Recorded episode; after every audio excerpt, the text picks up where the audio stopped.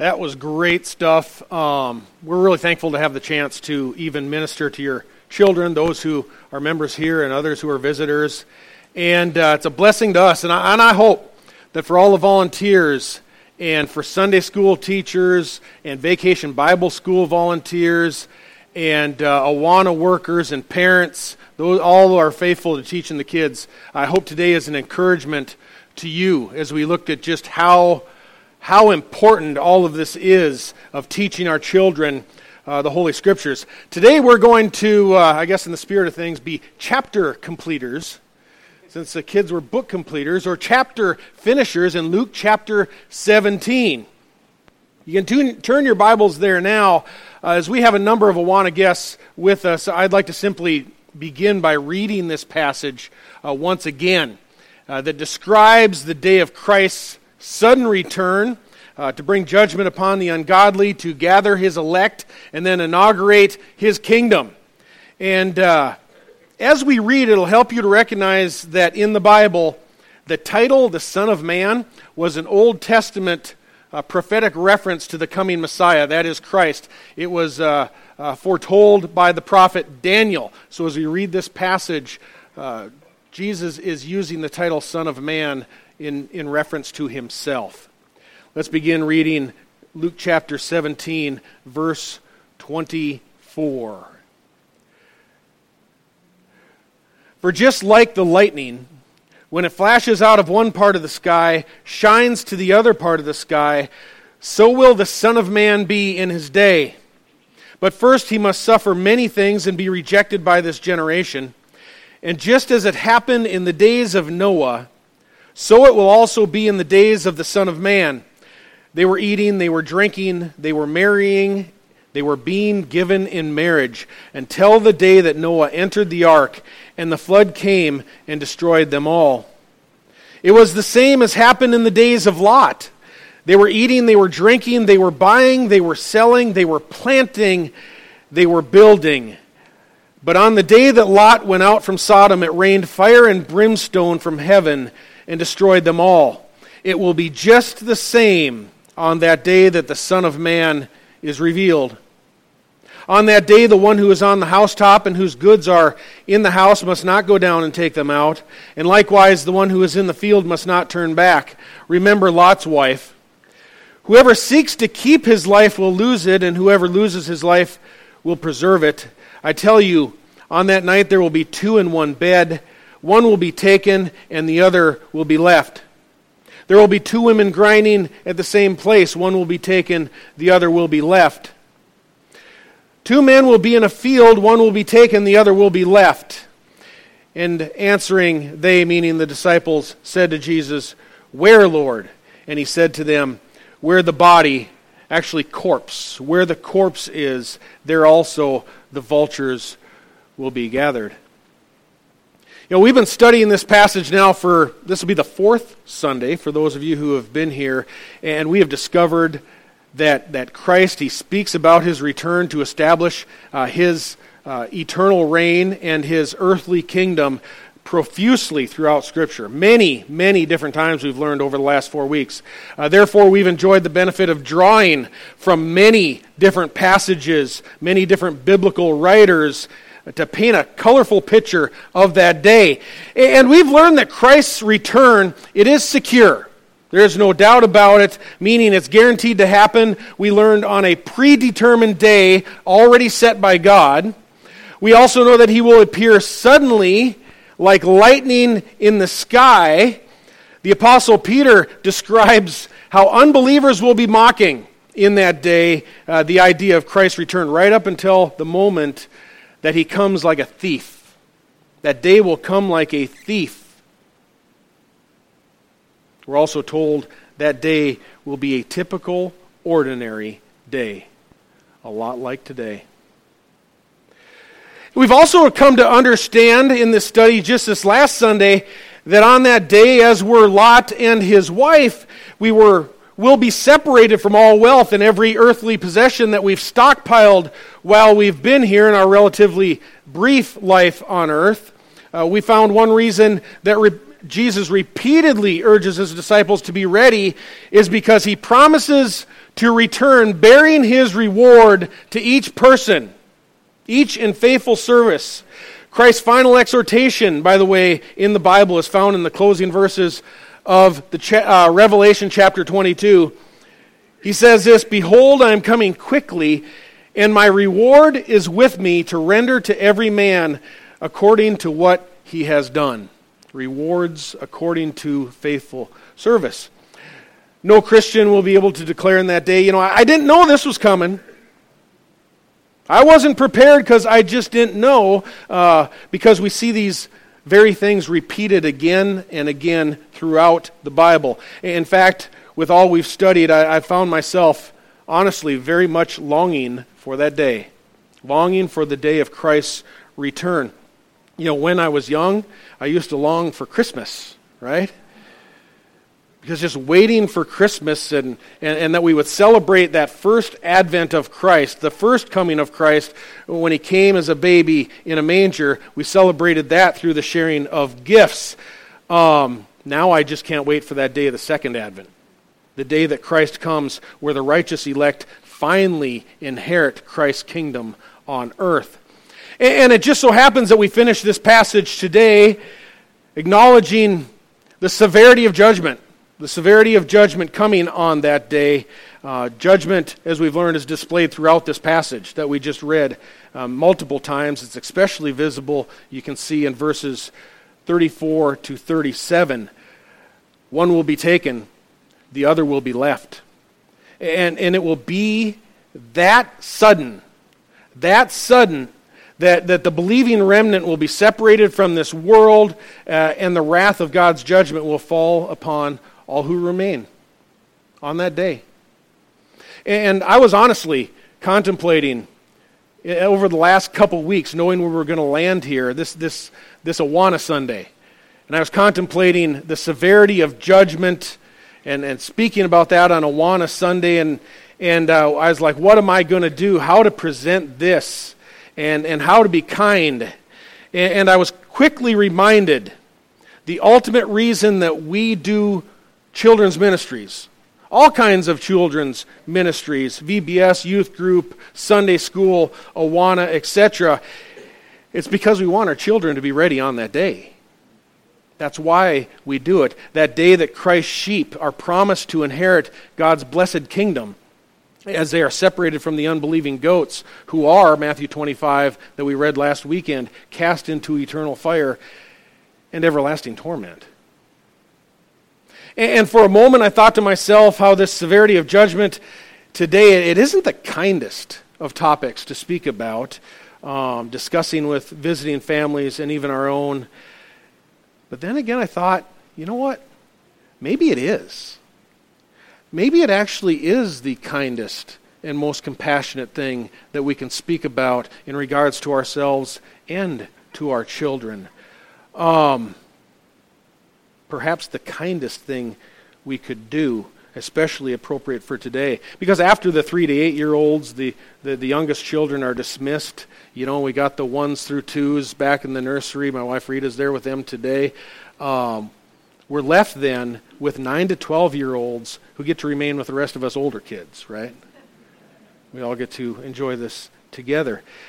The TNT boys the 9 to 12 year old boys are the group that I got to assist Mr. Al with. Mr. Al heads up that class, and I, I get to assist in there. And each year we graduate another class of 12 year olds out of Awana. And I haven't you know, planned for today to turn into a discussion about whether or not there is a, an age of accountability. You know, there are good Christians on opposing sides of that debate. Uh, besides that, however, our passage in Luke chapter 17 doesn't address uh, in the discussion anything about it, so we're going to pro- postpone our pinpointing of the precise age of accountability until a later date when we eventually encounter that age in Scripture. That'll be a while, right? But the debate goes on about an age. About an age. I do believe, I think we can all agree on this today, all Christians here can agree, that, that ages 9 to 12 and beyond, 9 and 12 and older, they're certainly appropriate for baptism for those who've come with a sincere uh, understanding of sin, of separation from God, of salvation, and, and also the severity of God's wrath upon sin, which, by the way, was, was placed upon the shoulders of Christ on the cross. The wrath of God that he bore, the sins of the world. So, if we can agree that some TNT boys and some TNT girls are spiritually mature enough to be baptized into the faith, then we would also have to agree that they are surely more than mature enough to, uh, to endure a rational conversation about God's judgment and the return of Christ. So, one of the first things that we would want to remind our youth, and we do, Pastor Weiler does an outstanding job of this is, is that you just can't keep on delaying. You follow me? You just can't keep delaying a decision to embrace Christ as Savior. Because Luke 17, verse 34, ensures that we, we won't have a chance to prepare on that day that He returns. There's not going to be time. Notice Jesus warns I tell you, on that night there will be two in one bed. One will be taken, and the other will be left. No one here had better delay. You know, judgment will arrive that suddenly. And we learned a couple weeks ago how some mistake th- this passage for a pre tribulation rapture. You can arrive at that from other passages, but, but not this one. This clearly instead describes the moment of Christ's return. That's what we're talking about here the day of his return to establish his kingdom and judge the wicked. And people have asked, you know, whether this describes the wicked being taken into judgment or the righteous taken to safety, and that depends upon who you read. My impression is those removed are taken to Christ's safety before he judges the earth. And this seems to be, to me, more consistent with the illustrations that Jesus himself uses with Noah and with Lot. Those are the examples he gave. Noah was taken to safety in the ark as God judged those who were left behind in a flood. Lot and his daughters were taken out of Sodom to safety again, while fire and brimstone rained upon those who are left behind. Uh, verse 35 says, There will be two women grinding at the same place. One will be taken, the other will be left. And I would have to think the woman left grinding at the mill is the one who's going to suffer judgment, right? The one taken is taken to safety. There are good people who disagree. John MacArthur uh, actually believes those who are taken are taken to judgment. Uh, but, but either way, no major doctrine hinges on this. Of greater importance, Uh, of greater importance is why does the first illustration depict people sleeping at night in the bed, while the others describe people who are performing normal daytime activities? I'm glad you ask. This is because this passage describes God's final global judgment upon sin. So whether you are working or whether you are sleeping, when he comes, it will merely depend upon what side of the planet that you live on. Judgment is going to be that widespread uh, onto the entire planet. Some will close their eyes at night and, and lie down to sleep, and they will open them with a view of either glory or hell. Think about that. Maybe it'll be tonight. If you, by observing other scriptures, you know, defend a pre tribulation rapture, that would effectually work the same way. What Jesus warns here is that when you lay your head down at night, you better be ready. Every night that you lay your head down, you had better be ready. Others who are living on the near side of the sun, it is daytime, they'll be enjoying normal daily activities. In verse 26, Jesus assures that just as it happened in the days of Noah, so it will be also in the days of the Son of Man. They were eating, they were, they were drinking, they were marrying, they were giving in marriage until the day Noah entered the ark.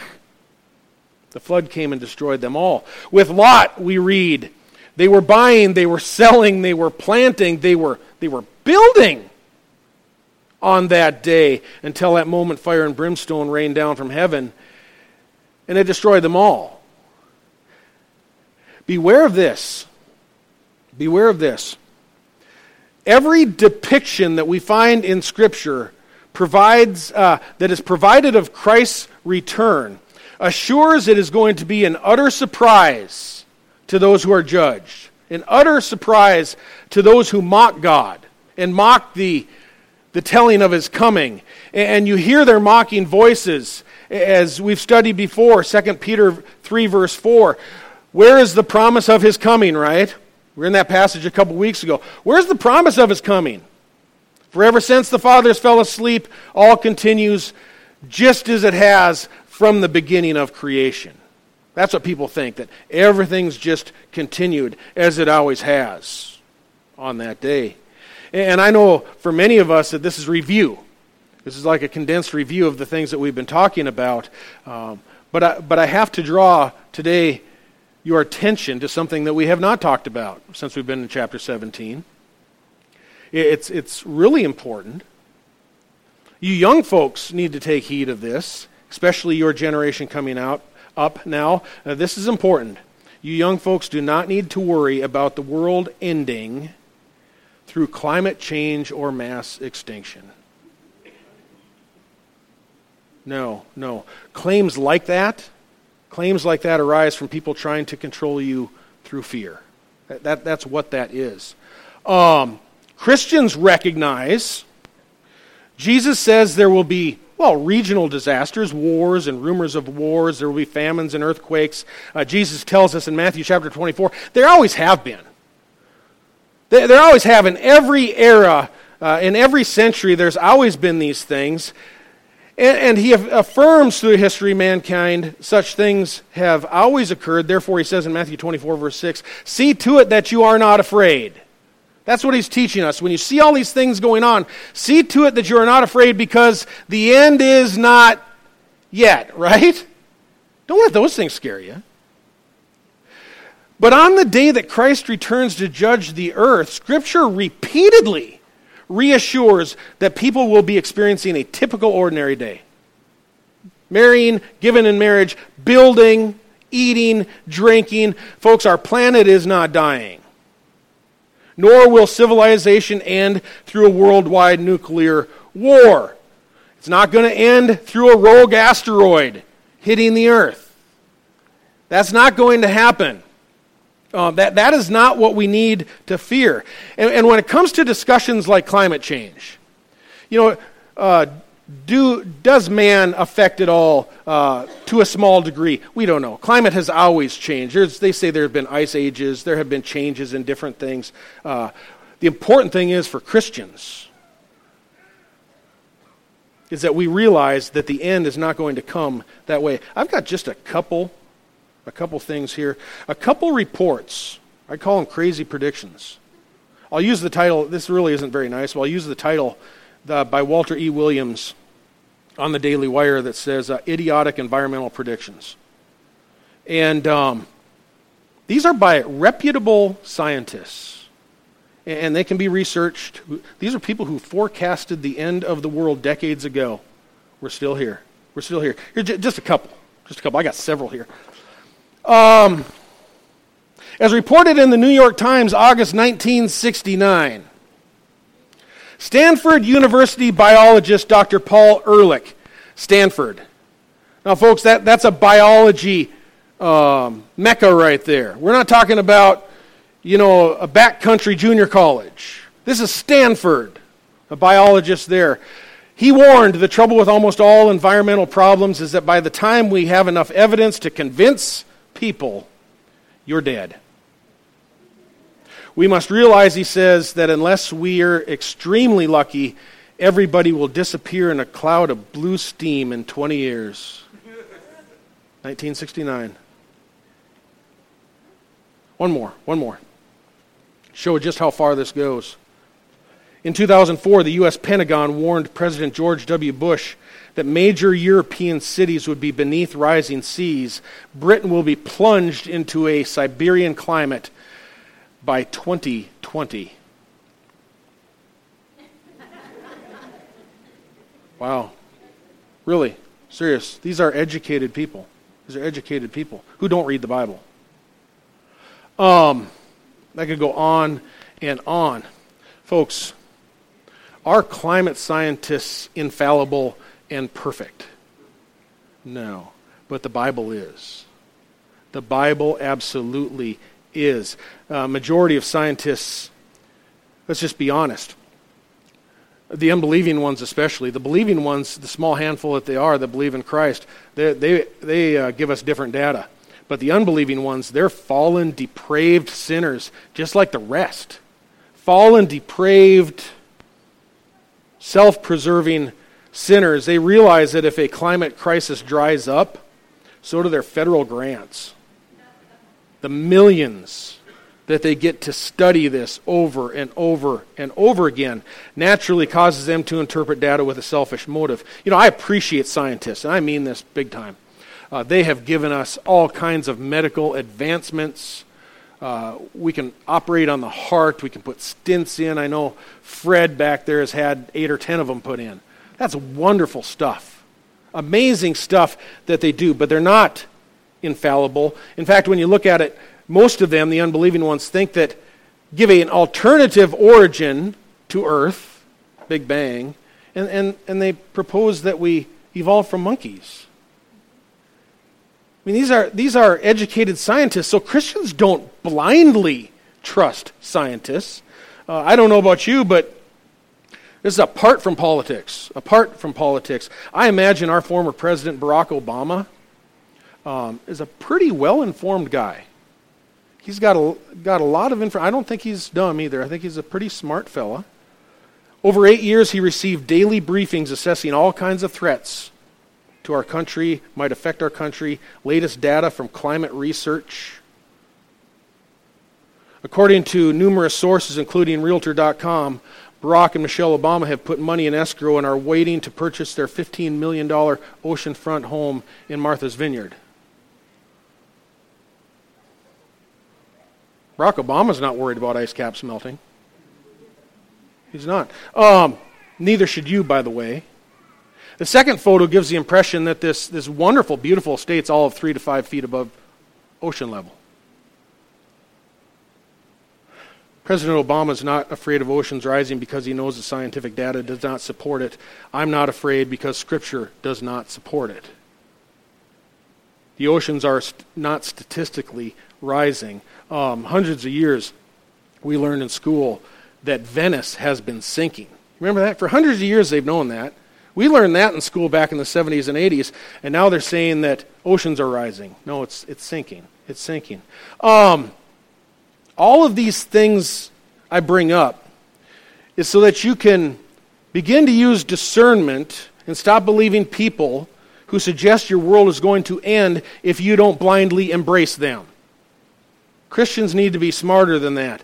Uh, activists, activists deify pets uh, they want to, to keep us from eating meat. Consumption of livestock, they say, is contributing to climate change. All this stuff. I tell you what, um, I'm certainly not going to trust anyone who claims that they, they need me to stop eating barbecue. that, that just is not going to happen. Folks, Gerald just told me there was a big protest at a game last night. I didn't even see it. This, this stuff has gone over the top completely over the top. The end of the world is going to come. We are assured of that. Scripture assures us it's not going to be due to climate change. The world will end the day that Christ returns to save his believing remnant. Just like Noah and Lot, and then destroys all of those who do not believe in him. It's not rising seas we need to fear. It's God's judgment that people need to fear.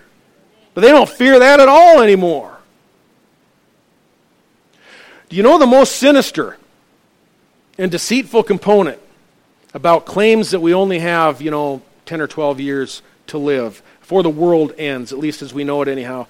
Do you know what's most sinister about that? What makes you think you have that long? What makes you think you've got that long? Christ is coming. He's going to return for his believing remnant. Uh, for you young folks, this is the reason that your parents and your grandparents uh, they bring you to Awana. They put you in Sunday school. They, they teach you at home. It's they want you to be ready on that day. That day is coming, which could be today. It could be today. Uh, we saw in our scripture reading earlier, the Apostle Paul warned young Timothy,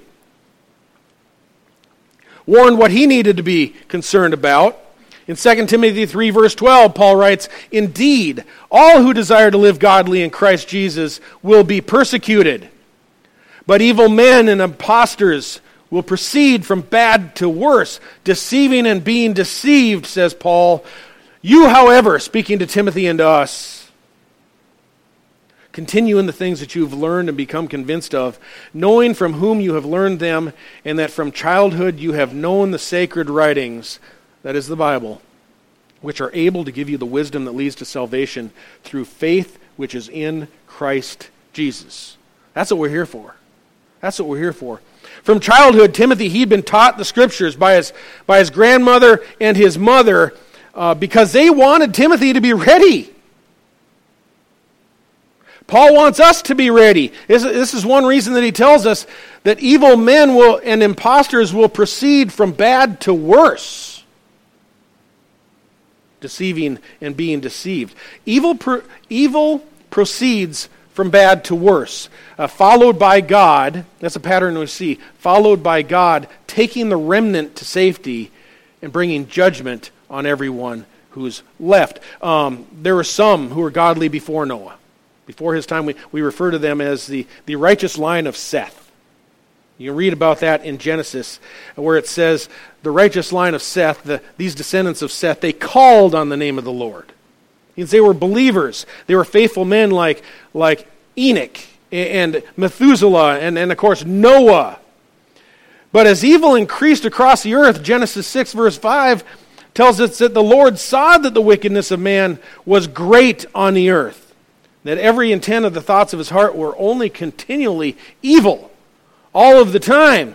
And before Noah, evil proceeded from bad to worse as there was murder, there was corruption, there was strife. And one man named Lamech, he even bragged I killed a man for wounding me and a boy for striking me. You know, and, and Lamech boasted then that, that he, would, he would avenge 77 fold take revenge 77 times uh, on anyone who challenged him in, in any way whatsoever. God destroyed the earth by flood because men didn't esteem human life any longer. Say, well, how do you get to that? Uh, well, after Noah steps off the ark, a few months later, one of God's first commands to him was designed, intended to prevent murder. It's in the Noahic covenant where God declared, Whoever sheds man's blood, by man his blood shall be shed. Why?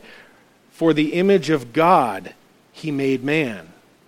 Man is made in the image of God. That's why we don't murder man. So man didn't hesitate to murder Lamech and those in his day because they didn't, they didn't respect the image of God that is, that is placed in man. It's present in man. And it proceeded from bad to worse until, well, only a remnant remained.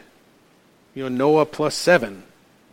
Noah plus seven others ended up on the, on the, on the ark, and they were taken to safety. While the rest, we are told in verse 27, the flood came and destroyed them all. All of them. Only a remnant was taken to safety. In, in a similar way, says verse 28, this happened during the, the days that Lot lived in Sodom. Uh, they're also proceeded from bad to worse. You, you know, there are nine times in the New Testament. A lot of people don't realize this. There are nine times in the New Testament alone. That's just the New Testament. Where Scripture mentions the severity of God's judgment on Sodom. And five of those nine times, it's brought up by Jesus himself. Five of the nine times. And on one of these occasions is what we're reading right here, Luke chapter 17 in our passage. Yet some professing Christians have begun to act as if they forget entirely, forget entirely the reason God destroyed Sodom and Gomorrah. It's, it's like people just, just have entered a state of denial. They'll read that, yeah, God destroyed Sodom, but they'll, they'll never contemplate why. Jude 7 describes Sodom's violation as gross sexual immorality. The Apostle Peter says Sodom and Gomorrah are given to us as an example of those who would live ungodly lives thereafter. And if God rescued Lot, says Peter, oppressed by the sensual conduct of unprincipled men, for what uh, by what he saw and heard that righteous man, meaning Lot, uh, while living among the, them, he felt his righteous soul tormented day after day by their lawless deeds. You know, some days in America, I feel like I'm tormented day after day by lawless deeds. And there remain even today, you know, evil men and impostors who are, who are deceiving and being deceived, uh, who dare to propose that that sin, uh, that sin that God judged in Sodom and the surrounding cities, wasn't homosexuality. That, that's what they say. They claim God judged Sodom only because they threatened harm to God's angels who went to visit Lot. Have you heard that one? Some false teachers also claim that God judged Sodom not because he condemns homosexuality, but because the men of Sodom tried to forcibly make Lot's gifts, uh, guests unwilling participants in it. So they say it isn't the sexual act itself, it's just that they tried to force it upon Lot's guest, uh, guests. So attempted rape is the charge that they say. That's what God was angry about. But both of these bogus explanations suppress the truth that God had determined to destroy Sodom long before he ever sent the angels into Sodom. The decision had been made previously as Lot was tormented by their sensual conduct day and night, called gross sexual immorality. The, the, truth is that God condemned Sodom and Gomorrah and reduced them to ashes because they had indulged in a sin, repeatedly condemned in the Old and New Testament, that Romans 1.26 describes as men who abandoned the natural function of the woman, and burned in their lust toward one another, men with men committing what is shameful. That's what Scripture says.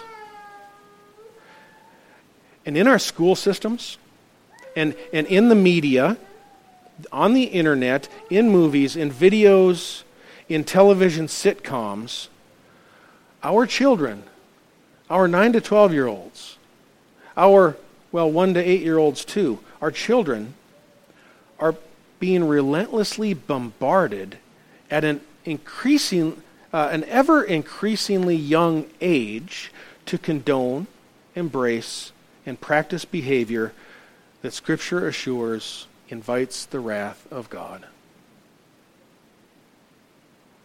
This is what Christians are struggling with, struggling against, battling against for the sake of their, their children for their children. Avoiding the approaching, the looming, the coming wrath of God. And it's coming. Is the very reason each of our ministries teach the Bible. All Scripture is God breathed and useful for teaching, for correcting, for reproof, and, and for training in righteousness. And for this reason, we, we plead, especially this day, but, but every Sunday and every day, we plead that our children will escape the wrath that is to come. That's what we want for them. That's why we teach them the Word of God. And by placing your faith in Christ, we'll all join that righteous remnant of believers who will enter God's kingdom when He returns. Heeding Paul's words, continue in the things that you have learned and become convinced of, knowing from whom you have learned them, and that from childhood you have known the sacred writings, which are able to give you the wisdom that leads to salvation through faith which is in Christ Jesus. In the days of Noah, it was the relentless murder of, of humans who were created in the image of God that became a main contributor to God's judgment through a flood. In the day of Lot, it was a sexual perversion that violates nature and human reason that brought God's judgment by fire and brimstone. Cultures of murder and sexual immorality. The two sins that define America today. Increasingly, the whole world. It's essential that we diligently re, uh, prepare our children for the return of Christ and the judgment that is to come. In closing, Jesus' disciples are just shocked at what he was suggesting, the, the judgment that was to come, said to him in verse 37, Well, where, Lord? You know, you know, it's like they were wondering, where could a judgment like that possibly come, that horrendous?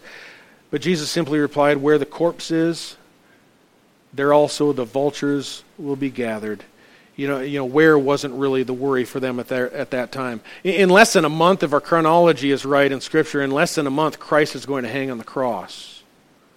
That, that was the immediate concern for the disciples. They had enough to contend with, but we know where. We know where. It's going to be everywhere, folks everywhere. The whole earth will be judged. And just like when you see vultures circling overhead, Jesus says, when the final judgment comes, you'll know where. You will know where when you see it. Um, this church is wholeheartedly committed to none of us being there. None of us being there, but that we all go to Christ when He takes that remnant with Him. Let's pray.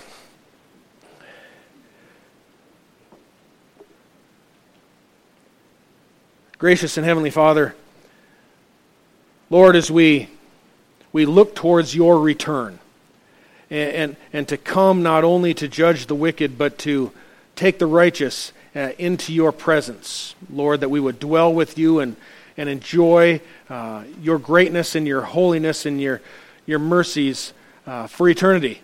Lord, as you take us into heaven, as you take us with you into your kingdom, Lord, we pray uh, for each of us here today, for our neighbor, neighbors, and uh, for our friends, for our family, for our children, uh, that we'll take them along with us. Lord, by your mercy and by your grace, uh, we invite you uh, to save souls. Lord, uh, bless our children's ministries that sow seeds of the gospel and into the hearts of these little ones whom we know you love. Father, we, we ask that you strengthen your church preparing the next generation of youth uh, that they might persevere. And Lord, that uh, we not entertain them to hell, but Lord, that we disciple them into the faith that was once for all handed down to the saints. And uh, Lord, we prepare them uh, for when Christ comes. And Lord, we prepare ourselves. And uh, we ask that by your grace, that none of us would be here counted amongst the mockers. But Lord, that we would endure the persecution until the end for your holy name's sake. Father, if anyone here hasn't trusted in Christ, in his death for our sins, burial after, and then resurrection from the dead, Lord, we pray that your Spirit would give uh, him or her understanding today. In Christ's name we ask. Amen.